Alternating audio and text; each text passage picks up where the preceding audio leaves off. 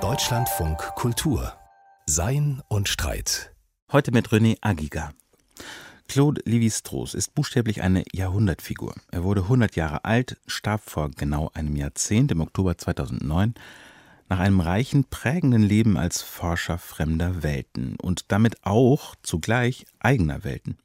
Und genau damit ist er heute nochmal anders aktuell als je zuvor. Was passiert mit uns, wenn wir heute Levi-Strauss neu lesen, zum Beispiel sein Buch Traurige Tropen? Dazu gleich ein ausführliches Gespräch mit zwei Levi-Strauss-Kennern. Vorher jetzt ein paar Infos von Konstantin Hühn. Ces populations indiennes de l'Amérique du Sud die indigenen Populationen Südamerikas, die in der Vergangenheit weit größer gewesen waren, fand ich verloren in einer feindlichen Umgebung, weitgehend zerstört durch die Ausbreitung der industriellen Zivilisation und zu einem baldigen Tod verurteilt, wie die späteren Ereignisse zeigen würden. Et condamné à mort à très brève échéance, comme la suite des événements le montrait. So erinnert sich Claude Lévi-Strauss an seine erste Reise Mitte der 30er Jahre ins brasilianische Amazonasgebiet, von der er in seinem wohl berühmtesten Buch Den traurigen Tropen berichtet. Im Zentrum des Buches steht eine Würdigung der indigenen Kulturen als eigenständigen Lebensformen und zugleich eine scharfe Kritik der westlichen Zivilisation für ihre schon damals sichtbaren zerstörerischen Effekte. Das ambivalente Verhältnis zwischen Fremdem und Eigenem beschäftigt Lévi-Strauss zeitlebens. Konfrontiert mit grassierendem Antisemitismus machte er als Sohn französischer Juden schon früh die Erfahrung, zur Gesellschaft zu gehören und doch ausgeschlossen zu sein. Er studiert Philosophie, wendet sich aber bald als Autodidakt der ethnologischen Forschung zu. Vor den Nazis muss er 1941 nach New York fliehen und beginnt dort, die Prinzipien der strukturalistischen Sprachforschung auf die Ethnologie zu übertragen. Fortan gilt sein Bemühen vor allem dem Nachweis kultureller Grundmuster, die in verschiedenen Varianten in allen Gesellschaften wirksam seien. 1959 erhält er schließlich eine Professur für Sozialanthropologie am renommierten Collège de France in Paris und gilt bald als Ikone des französischen Strukturalismus. Noch weit über seine Pensionierung 1982 hinaus widmet er sich der ethnologischen Forschung und kommentiert bis zuletzt voller Sorge das Zeitgeschehen. 2008, ein Jahr vor seinem Tod, urteilt der Hundertjährige angesichts von menschlicher Umwelt- und Selbstzerstörung, dies sei keine Welt, die er liebe.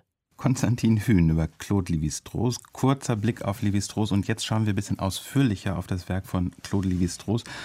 Und zwar mit den Augen von Iris Dermann und Oliver Precht. Beide kennen das Werk von Claude Lévi-Strauss schon lange und schon intensiv.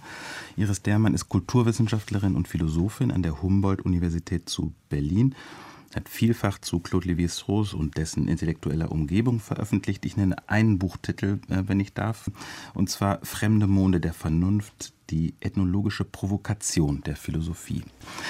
Oliver Precht ist Philosoph und Literaturwissenschaftler, ebenfalls ein sehr genauer Kenner des Werks, nicht nur, aber auch, weil er Texte eines seiner Schüler, also eines der Schüler von Levi-Strauss übersetzt hat, Texte von Eduardo Vivieros di Castro. Herzlich willkommen an Sie beide im Studio. Bevor wir einsteigen ins Gespräch, hören wir ganz kurz Claude Lévi-Strauss nochmal zu Notre propre expérience, en fait, qui nous a montré qu'après tout, euh, nous étions nous-mêmes nos pires ennemis, euh, que, et les grandes guerres d'extermination et les Unsere Erfahrung hat uns gezeigt, dass der Mensch euh, immer der größte Feind des Menschen gewesen ist. Die Vernichtungskriege, die Konzentrationslager, die Verschmutzung der Umwelt und die Zerstörung der Tier- und Pflanzenwelt. All das löst diese durchsichtige Hülle auf, diese Lasur, die die Menschheit umgibt und vor sich selbst beschützt l'humanité pour que l'humanité soit protégée d'elle-même. Et c'est cela qui me paraît être le grand danger. Wir sind unsere größten Feinde, ist so ein Kerngedanke, glaube ich, gewesen. Wir Menschen sind unsere größten Feinde. Ist das Iris Dermann etwas, das Sie leicht nachvollziehen können, wenn Sie es von Levi-Strauss hören? Die Frage ist, wer ist uns in diesem Fall? Also hier wird dieser Satz, diese Beschreibung von jemandem ähm, ausgesprochen, der eigentlich zunächst mal am, am, Ende des 19. Jahrhunderts einer sozialen Gruppe angehört, die sowas wie einen sozialen Aufstieg erlebt. Das sind sozusagen die jüdischen Menschen mit ihrem säkularen Leben und ihrem Glauben. Es ist schon interessant, dass die wichtigsten Humanwissenschaften, die neueren Humanwissenschaften, also wie die Soziologie, die Psychoanalyse und die Ethnologie, aber nicht zuletzt auch die Kulturwissenschaft, auch und gerade durch Menschen gegründet und begründet worden sind, die ähm, jüdischer Herkunft sind. Also da scheint sich sozusagen eine gewisse soziale Korrespondenz aufzutun zwischen der Nische, der akademischen, der äh, ja, disziplinären Nische, äh, die sich sozusagen für jüdische Menschen sozusagen auftut und der Fähigkeit, die Humanwissenschaften auf neue und andere Weise zu sehen und zu begründen. Was jetzt das Verhältnis sozusagen des Menschen zu sich selbst im Sinne der Feindschaft oder der Feindseligkeit anbelangt, so war Levi Strauss, da er aus einer jüdischen Familie kommt, jemand, der, glaube ich, diese Gefahr des Antisemitismus und des Rassismus Rassismus in den 30er Jahren jedenfalls laut eigenem Bekunden gar nicht so scharf wahrgenommen hat in den Pariser Milieus, in denen er sich zumindest aufgehalten hat. Selbst in den 40er Jahren, als es sozusagen zur Begründung des Vichy-Regimes kam, äußert er sich eigentlich eher dahingehend, dass er dachte, den staatlichen Antisemitismus, der mit dem Vichy-Regime und der deutschen Besatzung einhergegangen ist, dass es keine akute Gefahr für ihn bedeutet hat. Also ich glaube, es ist ihm erst sehr spät, nämlich 41, klar geworden, dass er Frankreich verlassen müsse, weil es existenziell bedrohlich wird. Also jüdische Menschen in Frankreich, die innovativ waren, in Deutschland auch ja. und es ist ja dann so, dass Claude Lévi-Strauss Jahrgang 1908, ist das richtig, dass der während des Zweiten Weltkriegs dann in die USA ausgewandert ist, nach New York, an die New School gegangen ist, hat er da auch wieder jüdische Menschen getroffen? Unter anderem, aber nicht nur. Es geht auch nicht darum, sozusagen das auf das Jüdische zu reduzieren, schon auch gar nicht auf die Religion. Also wir sprechen hier vor allen Dingen auch von einem jüdischen säkularen Leben, das in ständigen Austauschbeziehungen zum europäischen Denken und Geist gewesen ist. Aber es ist doch zumindest bemerkenswert. Absolut. Und ich möchte das hervorheben, dass die Revolutionierung der Geistes- und Humanwissenschaften zu Beginn des 19. Jahrhunderts, dass die auch und gerade sozusagen von jüdischen Menschen ausgegangen ist. Ja. Punkt. Ja, ist total interessant. Oliver Precht, wir sind uns selbst die schlimmsten Feinde. Ist das für Sie nachvollziehbar, nachvollziehbarer Gedanke? Und wer ist dieses Wir? Also vielleicht an das anschließend, was äh, Iris Dermann gesagt hat, hat er das zwar spät eingesehen, aber hat irgendwann, glaube ich, im Laufe des 20. Jahrhunderts dann doch eine, die sehr prägende Einsicht gehabt, dass die westliche Zivilisation und der Humanismus, der dort vielleicht vorgeherrscht hat, nicht in der Lage war, die ähm, allerschlimmsten Katastrophen zu verhindern und dass sie ökologische Katastrophen produziert hat, derer sie eigentlich nicht mehr Herr werden konnte. Was auch interessant ist, ist, dass er später immer wieder, wenn er dazu angesetzt hat, die Geschehnisse des 20. Jahrhunderts zu interpretieren, eine unglaublich, ähm, man könnte eigentlich sagen, unmoralische Perspektive auf das ganze Geschehen hatte. Also auch wenn er das so im nie, Sinne einer kühlen Perspektive, einer sehr kühlen Perspektive. Ja. Also auch wenn er das nie sehr weit ausgeführt hat, ging seine Interpretations, seine die Stoßrichtung seiner Interpretation eigentlich immer dahin zu sagen, wenn wir das aus der ganz großen, sozusagen am weitesten entfernten Perspektive betrachten würden, dann würden wir feststellen, dass es bestimmte sozusagen ganz materielle Prozesse sind, die einen bestimmten Bevölkerungsdruck erzeugen und die dann wiederum auf natürlich sehr indirekte Weise ähm, verantwortlich sind für die großen Katastrophen und für die in seinen Augen ähm, bedrohlichen Ideologien, die in der zweiten Hälfte des 20. Jahrhunderts ähm, vorherrschend wurden. So ein Gedanke, der was Zivilisationskritisches hat, der so ein bisschen ja, selbstkritisch auf die westliche Zivilisation blickt, den gibt es ja recht früh in seinem großen Buch Traurige Tropen auch. Ein Buch, von dem ich glaube, dass es ein bisschen rausfällt aus den vielen, vielen, vielen, vielen Schriften von Claude Lévi-Strauss, insofern es ein Reisebericht eigentlich ist im Kern. Sehr dick, sehr komplex, aber einer der Gedankenstränge, die man, glaube ich, dort finden kann, ist genau der, dass die westliche Zivilisation eben auch Schmutz auf den Planeten gebracht hat und dass man den an verschiedenen Stellen findet. Haben Sie das auch so in Erinnerung in dem Buch? Frau mhm. Dermann? Ganz sicher. Ich glaube, dass es auch ein Buch ist, das ein bisschen Aufschluss darüber gibt, was es bedeutet, eigentlich die Ethnologie als äh, Wissenschaft vom kulturell Fremden neu zu erfinden und äh, einerseits gewisse koloniale und kolonialistische Bezüge zwischen Anthropologie, Ethnologie als sozusagen Kolonialwissenschaft und den kolonisierenden Bewegungen Europa, also die Eroberung, Kolonisierung der sogenannten neuen Welt sozusagen aufzuzeigen und äh, sich davon abzusetzen und sowas wie eine andere oder neue Ethnologie zu praktizieren und zu erfinden. Und ich glaube, dass das Buch auch ein Dokument, ein Zeugnis genau eines solchen Versuches ist, einerseits äh, von den Verflechtungen und von den Kontaminationen dieser einer solchen kolonialen Ethnologie zu wissen. Und also Verflechtungen von westlichem wissenschaftlichem ja. Denken ja. mit kolonisierenden genau. Praktiken. Das sind ja, denke ich, die Absetzbewegungen auch dieser neuen revolutionären sozusagen Humanwissenschaften, die im Sinne eines neuen Humanismus, eines konkreten, eines umfassenden Humanismus erfunden werden. Und bei, bei Levi-Strauss besteht ein Versuch darin, die Ethnologie neu zu finden, zu sagen, es geht nicht nur darum, dass wir als Ethnologen die anderen untersuchen, sondern es geht auch darum, die dezentrierende, die erschütternde, die infragestellende Erfahrung einer Ethnologie zu durchlaufen, die die anderen mit uns unternehmen. Also, also in seinem eigenen Wir erschüttert zu werden, genau, verunsichert genau. zu werden. Also Fremderfahrungen sind ja zunächst mal genau das, in der Selbstgewissheit, in der Selbstverständlichkeit, äh, sich als Zentrum zu fühlen, in Frage gestellt zu werden und dezentriert zu werden. Also der Blick aus der Nähe und aus der Ferne ist auch eine Perspektive und ein Blick, ein fremder Blick ähm, auf uns und diese Wechsel, Wechselseitigkeit der Ethnographie. Also nicht nur die Europäer ethnografieren die anderen, die sogenannten wilden, primitiven Naturvölker, die ohne Schrift angeblich sind und ohne Geschichte, sondern sich selbst als jemand zu erfahren in der kritischen Perspektive der anderen. Das scheint mir zumindest in vielen Passagen der traurigen Tropen als Erfahrung und auch als Anforderung einer neuen Ethnologie im Zeichen eines konkreten Humanismus, auch diese Spuren findet man dort. Deutschlandfunk Kultur. Wir sind im Gespräch über Claude Lévi-Strauss, den großen Ethnologen, der vor zehn Jahren starb und über dessen Klassiker Traurige Tropen, der heute neue Aktualität gewinnt. Iris Dermann und Oliver Precht sind im Studio.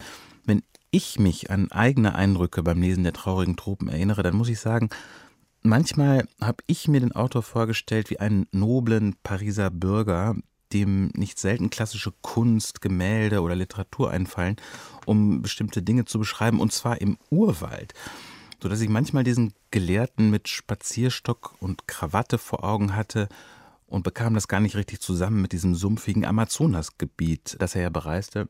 Wie ging Ihnen das, Oliver Precht? Also wenn ich die Berichte von den Expeditionen lese, kann ich mir den schwer mit einem Spazierstock vorstellen, weil das ja wirklich auch körperlich ziemlich heftig ist teilweise. So diese, muss es gewesen sein, objektiv, ähm, ja. Also extrem strapaziös und es gibt eine Stelle, wo er beschreibt, wie sie nach vielen Wochen im, im Gestrüpp dann endlich äh, in eine andere Vegetation kommen und sie dann erstmal tagelang nichts anderes tun, als sich waschen und zu essen. Und es passiert ansonsten nichts. Vielleicht kann man nochmal zurückkommen auf diesen revolutionären Charakter, den Sie betont haben. Mhm. Ich muss da gleich an, an den frühen Text denken, in, dem er die Ethnologie als revolutionäre Wissenschaft bestimmt hat. Und ich denke, das ist eine seiner Grundannahmen, auf die er irgendwie in, immer wieder zurückgekommen ist in allen möglichen Texten, dass immer in dem Moment, in dem die westliche Welt sich einer Art Selbstkritik unterzogen hat, dass sie den Blick in die Ferne gerichtet hat. Und er sieht sozusagen die, die Ursprünge der Ethnologie, also noch bevor die sich sozusagen jetzt als Wissenschaft im strengen Sinne konstituiert hat, bei solchen Philosophen wie Montaigne oder Rousseau. Und zwar deswegen, weil ähm, Rousseau zum Beispiel äh, oder Montaigne in dem berühmten Essay über die Kannibalen sich inspirieren lässt von den Reiseberichten des 16. Jahrhunderts um daraus eine Kritik der eigenen Gesellschaft zu entwickeln. Und ich denke, das ist wirklich der revolutionäre Charakter, der sehr tief eingeschrieben ist in das Projekt von Levi-Strauss und den man natürlich auch in den traurigen Tropen vor allem in, im letzten Teil des Buches ziemlich klar wiederfindet. Und glauben Sie, dass diese Inspiration eher von Texten wie denen von Montaigne kommt oder eher von der Reiseerfahrung? Also ich denke schon, dass er von diesen klassischen Texten auch davor schon geprägt war und dass die eigentlich schon davor in einem gewissen Sinne vielleicht nicht das Programm, aber sowas wie die anthropologische Grundhaltung oder so vorgegeben haben, die irgendwie eine Form von Selbstkritik in der Auseinandersetzung mit dem anderen darstellt. Ja. Mhm. Lässt sich irgendwie einfangen oder einkreisen oder benennen, was für eine Rolle denn diese Reisen überhaupt für ihn gespielt haben? Interessant ist ja, dass die Reisen ins Amazonasgebiet, in Brasilien, nach Brasilien, in den Wald, dass die in den mittleren 30er Jahren waren. Also sehr, sehr, sehr viel früher, als er das Buch geschrieben hat. Das ist Traurige Truppen ist 1955 erschienen. 20 Jahre liegen dazwischen. Ein Weltkrieg liegt dazwischen. Äh, sehr viel Biografie, Lebenszeit liegt dazwischen. Was für eine Rolle nach Ihrer Einschätzung hat das Reisen gespielt, um diesen Blick auf den anderen, auf die Fremde zu prägen?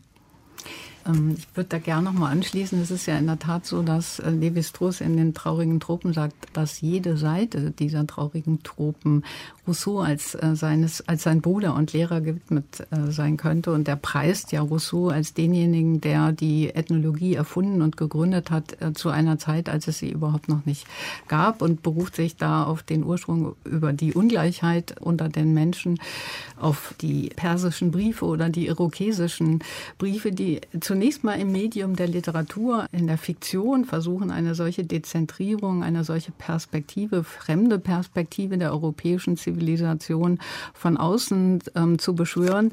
Es gab in der Zeit ja auch schon äh, sozusagen fremde Besucher in den Hauptstädten, die voller Verwunderung, voller Erstaunen, aber auch mit kritischem Impetus die europäische Zivilisation und Kultur betrachtet haben, die sie gerade nicht bewundert haben, sondern eben schräg und bizarr und äh, auch voller sozusagen Achtsamkeit und Sensibilität für die ökonomischen Ungleichheiten und die politischen Hierarchien äh, angeschaut haben. Und die Sklaverei, über die wir vielleicht auch noch sprechen werden, über den transatlantischen Sklavenhandel, der ja auch in Brasilien die Plantagenökonomie, die Brandrodung angerichtet haben. All das war äh, sozusagen, äh, waren, waren ja nicht nur Vorgeschichten des Kolonialismus des 19. Jahrhunderts, sondern die europäische Kultur in Anführungszeichen, die ist ja überhaupt reich geworden durch Plantagenökonomie und, und den Dreieckshandel. Und in dieser Zeit sind ja eben auch Afrikaner afrikanische Menschen nach Europa gelangt, als fremde Besucher, als versklavte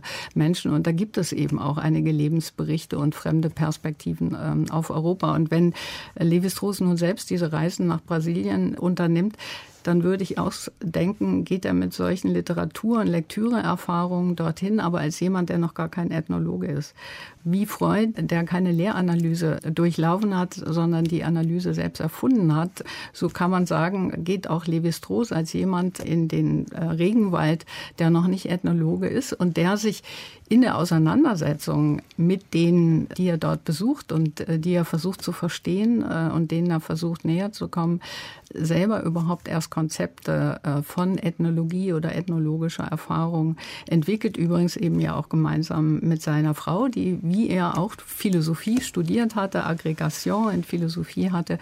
Ähm, als Paar gehen sie dorthin und erfinden sich, entwickeln sich, transformieren sich zu Ethnologen und die hatten ja schon auch ziemlich viel Personal mit und Kisten und äh, Ochsen und Pferde. Das war eine ziemlich große Expedition, die die da unternommen haben. Ich glaube mit 20 oder 30 Leuten und die werden immer kleiner, weil die von einer unheilbaren Augenkrankheit befallen wird und da wird sozusagen diese diese Forschungsreisegruppe wird immer kleiner. Seine Frau muss ihn dann auch verlassen und er beginnt dann sozusagen auch Objekte zu sammeln. Also die französische Ethnologie war zu dieser Zeit auch durchaus objektbezogen. In diesem Sinne würde ich sagen, war das sozusagen ja eine Transformationserfahrung auf vielen Ebenen, die ja durchlaufen ist und die von Hunger, Müdigkeit, Langeweile, Schlaflosigkeit, ja auch von Gefahren bestimmt war. Und es ist vielleicht auch kein Zufall, dass er erst 20 Jahre später in Tristroprik überhaupt diese Art von Reisebericht, philosophischer Reflexion, autobiografischer Reminiszenz, Reisebeschreibung und historischen Rückgriffen, alles das findet sich ja in den Tristroprik sozusagen zusammengeführt hat. Als er aus Brasilien zurückkam, hat er eigentlich erstmal versucht, einen Roman zu schreiben. Eine kleine Rückfrage liegt so nah 2019, zehn Jahre nach dem Tod von Levi Strauss zu den Ausführungen, die Sie gerade gemacht haben. In dem Buch kommt sehr, sehr viel vor, auch an täglichen Verrichtungen. Kochen, Waschen, Schwierigkeiten, die Reisegruppe. Wer nicht vorkommt, ist seine Frau, die Sie gerade erwähnt haben. Was für eine Erklärung gibt es denn dafür eigentlich, dass da so viel vorkommt, aber nicht seine Frau Dina, mit der er gemeinsam geforscht hat? Schwer zu äh, sagen. Also vielleicht gab es da so eine innerpaarliche Konkurrenz. Also man weiß, dass Levi Strauss eben in Sao Paulo eine Professur übrigens ohne ähm, Dissertation innehatte äh, und ähm, man erwartete von ihm, dass er Vorlesungen in Soziologie, im Besonderen über Dürkheim, hielt, während seine Frau in der Kulturabteilung an einem, im Kulturzentrum sozusagen wesentlich freier war und dort begann dann ethnologische Kurse und Workshops zu halten.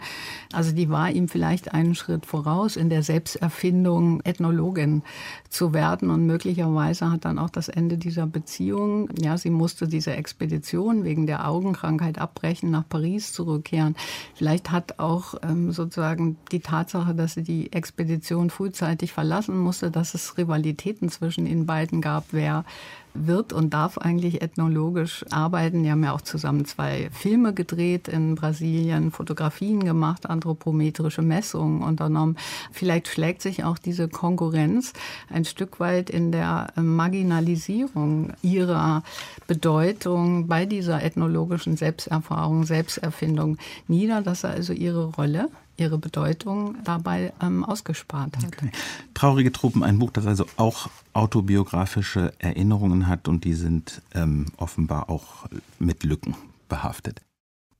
Deutschlandfunk Kultur, wir sind im Gespräch über den Ethnologen Claude Lévi-Strauss und sein Buch Traurige Tropen und über dessen Aktualität, während heute die Wälder im Amazonas brennen seit Wochen. Hier noch ein kurzer Ausschnitt aus einem Interview mit Lévi-Strauss von 1971. Et il y a une très belle croyance chez les Indiens américains, et on la retrouve aussi bien en Amérique du Sud qu'en Amérique du Nord, que le capital de vie qui est dévolu aux hommes, aux animaux et aux plantes est constant. Die Indianer Nord- und Südamerikas haben eine sehr schöne Glaubensvorstellung, dass das Lebenskapital, das den Menschen, Tieren und Pflanzen gegeben ist, immer konstant bleibt, sodass jede Zerstörung der Pflanzen- und Tierwelt durch einen ebensolchen Verlust des menschlichen Lebens kompensiert werden muss. Deshalb gehen jedes Jahr die Schamanen, die Zauberer in den Wald und beraten mit den Herren der Tiere und Pflanzen über eine Art Vertrag, ein Kontrakt, der in Form von Felszeichnungen niedergeschrieben wird und der eine genaue Zahl von Tieren festlegt, die ein bestimmter Stamm für seine Nahrungsversorgung töten darf, ohne seine eigenen Lebensgrundlagen zu gefährden. Diese Idee, dass der Mensch Teil eines größeren Ganzen ist, nur eine Ausprägung dieses Lebens, das ist etwas, das wir von den Völkern lernen können, die wir als primitiv bezeichnen. Euh, dont il n'est au premier chef qu'une émanation ou qu'une manifestation. Eh bien, ça, c'est une de ces grandes leçons euh, que nous pourrions, me semble-t-il, encore retenir euh, des peuples que nous appelons primitifs. Ausführung von Claude Lévi-Strauss. Der Respekt vor anderen Lebensformen kommt da vor. Die Teilhabe des Menschen an Wesen, die wilder sind als er selbst. Oliver Precht, sind das Gedanken, die Ihnen vertraut vorkommen oder von denen Sie glauben, dass sie aus dem Werk von Claude Lévi-Strauss, mit dem man heute arbeiten kann noch? Ich denke, das ist eines dieser typischen Beispiele dafür, dass er der Meinung ist, wenn es an der Zeit ist für eine fundamentale Selbstkritik der westlichen Zivilisation. Ich denke, in diesem Fall würde es dann vor allem um, um den Gedanken oder um den Glauben an technischen Fortschritt gehen, dass man in diesem Moment ähm, zu dem anderen gucken muss, zu dem Fremden. Und was er dort sieht und was ihn fasziniert, ist, dass die indigenen Gesellschaften, die er untersucht, die Beziehung zu nichtmenschlichen Lebewesen grundsätzlich anders denken als wir. Und die Hoffnung, dass man daraus irgendwas lernen kann. Und anders wie? Weniger vergegenständlicht möglicherweise. Eine Weise, das zu formulieren, wäre zum Beispiel zu sagen, dass sie annehmen, dass das Verhältnis, das sie zum Beispiel zu Tieren unterhalten, eigentlich ein soziales Verhältnis ist. Das liegt wiederum an der sozusagen impliziten Grundannahme, die er zumindest den indigenen Völkern unterstellt, dass sie ähm, in allen Lebewesen grundsätzlich eine Art von, was wir vielleicht Subjektivität nennen würden, vermuten. Eine Betrachtung der Tierwelt jetzt, um bei Ihrem Beispiel zu bleiben, die den Unterschied, den kategorialen Unterschied zwischen Mensch und Tier so ein bisschen einebnet? Oder ihn zumindest sehr anders zieht, als, als wir das tun würden. Also einer der Schüler von äh, Levi Strauss, auf den Sie ja schon kurz zu sprechen gekommen sind, Eduardo Viveros Castro, der hat eigentlich sehr viel genau in diese Richtung weitergedacht. Verwendet dafür immer den Begriff der Kosmologie dieser ähm, indigenen Völker. Das ist etwas gar nicht so leicht zu bestimmender Begriff, aber es ist vielleicht sowas wie die Denkstruktur und gleichzeitig Weltanschauung ähm, der Völker. Also ich glaube, der Schritt nach Levi-Strauss war immer ein bisschen, wo es bei Levi-Strauss noch eine bisschen künstliche Trennung zwischen Klassifikationssystemen, Verwandtschaftssystemen und Mythologien gab, das sozusagen wieder alles zusammenzudenken. Und das geschah dann oft unter dem, unter dem Begriff der Kosmologie. Und diese Kosmologie, die eben den indigenen Völkern Südamerikas vor allem zugeschrieben ähm, wird, die nimmt an, dass ähm, alle Lebewesen, also sowohl Pflanzen als auch Tiere, eine bestimmte Art von Handlungsfähigkeit haben und eine bestimmte Art von Wahrnehmung der Welt. Und das, was, was sozusagen die indigenen Völker von unserem eigenen oder was für die indigenen Völker die Tiere von der eigenen Weise, die Welt wahrzunehmen, unterscheidet, ist gar nicht sowas wie ein seelisches Vermögen, was wir annehmen würden normalerweise, sondern es ist eigentlich nur, dass sie einen unterschiedlichen Körper haben. Es ist auch ziemlich schwer, sich da reinzudenken, aber man sieht, dass das wirklich ein fundamental anderer Weltentwurf sozusagen ist. Ein Weltentwurf, den Sie jetzt wiedergeben als etwas, das Vivieros de Castro, Schüler von Levi-Strauss, bei den Indigenen gefunden hat. Ja. Ist das etwas, was bei Levi-Strauss im Denken schon angelegt ist, sowas wie kosmologisches Denken dieser Art aufzufinden zumindest? Vielleicht nochmal ein kurzer ja, Hinweis gern. auf Rousseau, der ja interessanterweise ausgehend von Charles Buffon, der eine Naturgeschichte geschrieben hat, der gesagt hat, was verbindet eigentlich Tiere und Menschen? Also gesagt wir bewegen hat, uns jetzt im tiefen mal, 18. Wir gehen nochmal ins 18. Jahrhundert, mhm. hüpften aber sofort dann wieder ins 20. Jahrhundert und zu äh, Lévi-Strauss. Was verbindet Tieren und Menschen? Die Empfindungsfähigkeit. Und Rousseau hat daraus in seiner Naturzustandskonstruktion ja die eine ganz, ganz immense Verschiebung der Mensch-Tier-Grenze und Grenzziehung vorgenommen. Er hat gesagt, der Mensch unterscheidet sich von Natur aus gegenüber dem Tier nicht dadurch, dass er je schon über Logos, also Sprache und Vernunft äh, verfügt, sondern dass er wie das Tier auch über impressionale Empfindungsfähigkeit verfügt. Und ähm, Rousseau hat den Tieren Mitleidsfähigkeit mit, der, mit dem Leiden und der Sterblichkeit gegenüber anderen Tieren zugesprochen. Er hat sozusagen die Mensch-Tier-Differenz oder Grenzziehung, die es im 18. Jahrhundert ausgehend von Descartes, also Tiere sind empfindungslose Automaten, hat die rückgängig gemacht und hat Mensch und Tiere, ausgehend übrigens auch von den zeitgenössischen Reiseberichten, in eine ganz neue Korrespondenz versetzt. Solche Kosmologien, wie Oliver Precht sie gerade in Erinnerung gerufen hat, sind auch, glaube ich, für uns ein sehr wichtiger Anlass, die Historisierung dieser Mensch-Tier-Beziehungen und Verhältnisse, wie sie sich in Europa ereignet haben, die eben ja auch nicht starr und statisch äh, sind, sondern die auch ja, vor dem Hintergrund der kapitalistischen Entwicklung im 19. Jahrhundert nochmal ganz neue Verschiebungen erfahren haben und auch neue Festsetzungen. Forschung, die rufen uns eigentlich dazu auf, nochmal andere und neue Mensch-Tier-Konstellationen mhm. auch in Europa wieder zu entdecken. Rousseau selber hat ja immer ganz stark mit dieser Natur-Kultur-Differenz argumentiert, so wie auch Rousseau und viele andere, die vom Natur- und Gesellschaftszustand gesprochen haben. Aber die Stoßrichtung bei ähm, Levi-Strauss ist eigentlich immer die Differenz von Natur und Kultur, also etwa in den elementaren Strukturen der Verwandtschaft, in der kulinarischen Ethnographie oder auch im wilden Denken Denken auch immer die äh, Auflösung, die Unterminierung dieser Referenz äh, durch Verschränkungsmodelle aufzuzeigen. Der Ausgangspunkt war immer die Natur- und Kulturreferenz und gleichzeitig hat Levi-Strauss stets versucht, die Differenz wieder miteinander in Korrespondenz zu versetzen und zu verschränken. Und in, insofern, glaube ich, können viele der neueren Ethnologen französischer, auch brasilianischer Provenienz äh, sehr wohl an Levi-Strauss anschließen, weil er bei dieser Binarität nie stehen geblieben ist. Ja, und ich glaube, gerade dieser Punkt der Historisierung des eigenen ist sehr wichtig, weil ich glaube, da findet man auch den tiefsten Grund dafür, dass man in, in fast allen Büchern diese gerade, geradezu euphorische Bezugnahme auf Rousseau und Montaigne findet. Weil einerseits ähm, beginnen ja die traurigen Tropen mit einer ziemlich verbitterten Absage an die Philosophie, die sozusagen versteinert ist und auch irgendwie überhaupt keine Offenheit gegenüber dem anderen mehr hat.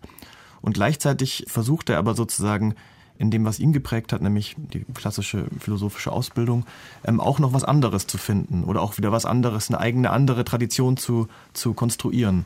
Und ich denke, das ist ganz wichtig, dass man, dass Levi-Strauss nicht nur das Fremde als Fremdes gesucht hat, sondern auch das Fremde, das schon im eigenen ist.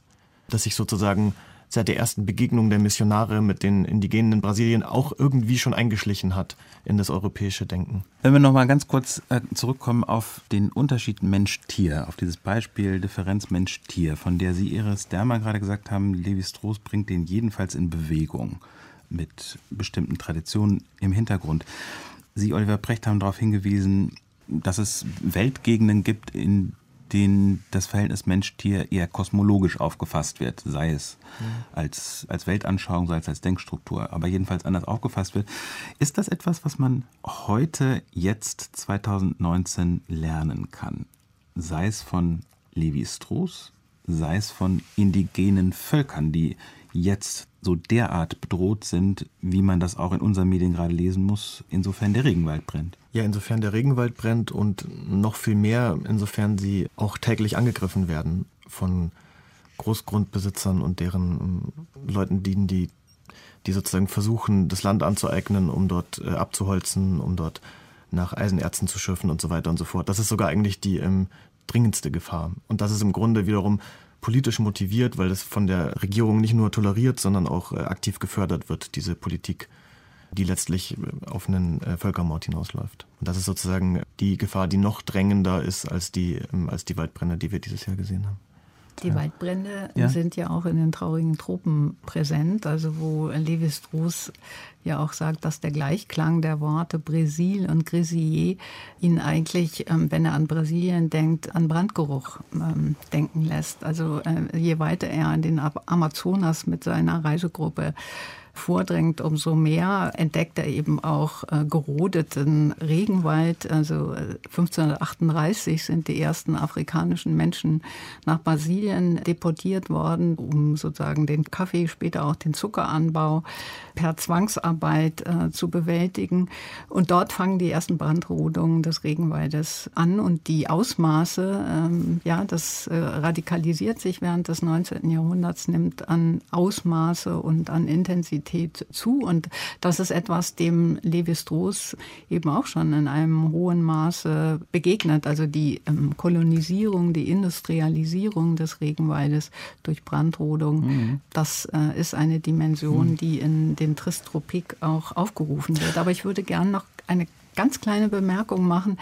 Diese Mensch-Tier-Grenze ist in bestimmter Hinsicht auch glaube ich, ganz zentral, weil der Rassismus, der mit dem transatlantischen Sklavenhandel begann, sich also eine, eine Dimension besteht darin, Menschen zu Tieren zu machen. Also den Versuch, sozusagen Menschen zu animalisieren, sie zu Vieh zu erklären, zu bloße Körper, zu Stücken sozusagen, die man mit Gewalt zur Arbeit zwingen kann. Und wir haben eingesetzt mit dem Antisemitismus äh, der Vernichtung der europäischen Juden durch die Deutschen, die ja nicht zufällig auch äh, gerade die Juden sozusagen zu Parasiten am Volkskörper, zu Schädlingen erklärt haben. Also die Animalisierung von Menschen ist ja äh, die andere Seite eines politischen Humanismus, für den die Mensch-Tier-Grenze eigentlich zentral sein muss.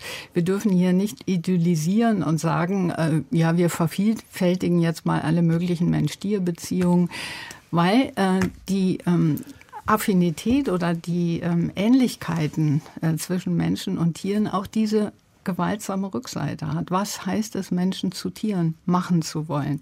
Und äh, der Rassismus des 20. Jahrhunderts, aber auch des 17., 18. und 19. Jahrhunderts hat ganz zentral damit zu tun, in bestimmter Hinsicht für eine bestimmte Gruppe von Menschen diese Grenze zwischen Tier und Mensch aufzulösen. Das schien mir jetzt nochmal wichtig zu sein, weil es eben auch diese Rückseite hat. Mhm. Also menschenrechtlich gesehen ist diese Grenze doch ähm, ziemlich zentral, würde ich denken das, was ähm, vielleicht Viveros de Castro und Levi-Strauss besonders fasziniert hat, ähm, ist, dass ganz im Gegenteil zu dem Tiermachen des Menschen man dort in einem gewissen Sinne immer ein, ein Menschmachen ähm, des Tieres gefunden hat. Naja, also die Annahme, dass, dass Tiere auch so etwas wie Personen sind, die zumindest das Potenzial haben, unter bestimmten Bedingungen auch Personen zu sein. Das ist dann sozusagen der, der Schamane hat dann die Funktion, mit den Tieren zu kommunizieren und in bestimmten Ausnahmesituationen ähm, ist es dann möglich, dass die Tiere sozusagen ihr Tiergewand ablegen und wie wahre Menschen auftreten und dann mit dem Schamanen ähm, kommunizieren können. Und deswegen ist der Schamane für, für die indigenen Gesellschaften dann fast so etwas wie ein Diplomat, der ähm, mit Zwischen der ganzen, ja, der mit der ganzen umliegenden Natur in so einer Art kosmopolitischem Verhältnis steht, wobei natürlich das Wort kosmopolitisch dann etwas äh, anderes bedeutet, als das, was wir normalerweise darunter verstehen. Und ich glaube, das Spannende ist, wenn Sie solche Kosmologien beschreiben, geht es natürlich nicht darum zu sagen, dass wir die jetzt einfach annehmen könnten oder sowas in der Art. Das wäre ja natürlich auch absurd. Also es gibt keine Rückkehr zu irgendeinem fantasierten, äh, primitiven Naturzustand oder sowas.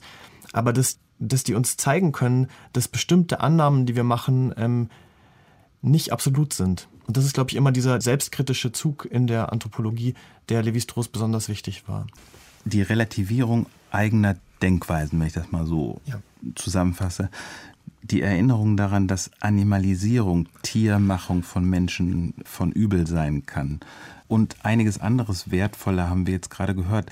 Gibt es etwas zum Schluss, das Sie uns vielleicht nochmal empfehlen würden als einen besonders wertvollen Gedanken von Claude Lévi-Strauss?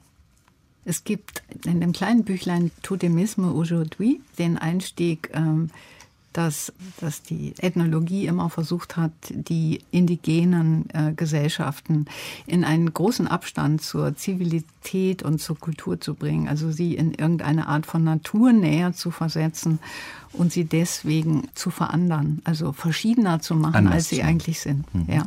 Und äh, der große, ja, das, der Begriff des Othering, der heute so geläufig geworden ist, die Veranderung sozusagen, die Verschiedenmachung des anderen, das ist etwas, ein ganz starker Gedanke, den man bei Lévi-Strauss schon findet. Also es heißt nicht Differenzen vor Differenzen den, die Augen zu verschließen, aber dieser konkrete Humanismus, um, um den es ging, zielte gerade darauf ab, bestimmte Logiken des Konkreten oder des Sinnlichen Verbindungen zu stiften zwischen den sogenannten anderen und uns selbst. Also einerseits die Andersheit anzuerkennen und wahrzunehmen und andererseits aber auch die Korrespondenzen und Verschränkungen, gerade was sozusagen die Strukturen des Denkens, ja. Also das wilde Denken ist auch eine Form des Denkens. Das ist nicht prälogisch oder alogisch, sondern eine andere Form des Denkens. Vielleicht könnte man noch was zu der Traurigkeit sagen, die man eigentlich äh, in so vielen von seinen äh, Büchern findet. Ich glaube, heute besteht diese Traurigkeit darin, dass dieses Außen oder das Fremde, das er erforscht hat, eigentlich nicht mehr existiert. Man kann sagen, dass wahrscheinlich in den nächsten 10 bis 20 Jahren es sozusagen keine äh, unkontaktierten ähm, indigenen Völker mehr geben wird. Und auch zu seiner Zeit war das sozusagen schon in den allerletzten Zügen. Er hatte dann noch so dieses ähm, für ihn fast so ein Erweckungsmoment, in dem er noch einmal so einen Stamm begegnet ist, der ähm, noch quasi unkontaktiert war. Und ich glaube, dass eben was Trauriges oder Melancholisches in der, in der Lektüre auch liegt, der Bücher, dass die Ethnologie eigentlich heute nur noch so eine Art Erinnerung dafür sein kann, dass es das mal gab in Außen. Gesellschaften, die wirklich fundamental anders funktioniert haben als die jetzt sozusagen global gewordene äh, westliche Zivilisation. Also so eine Traurigkeit, von der ich jetzt einfach mal behaupte, dass wenn man sie richtig durchliest und richtig durchfühlt, dass man nicht in dieser Traurigkeit stecken bleiben muss. Aber wer weiß. Oliver Precht, Iris Dermann, ganz vielen Dank fürs Gespräch. Mehr von Sein und Streit hören Sie auch in unserer App. Der DLF Audiothek. Jetzt kostenfrei herunterladen für Android und iOS.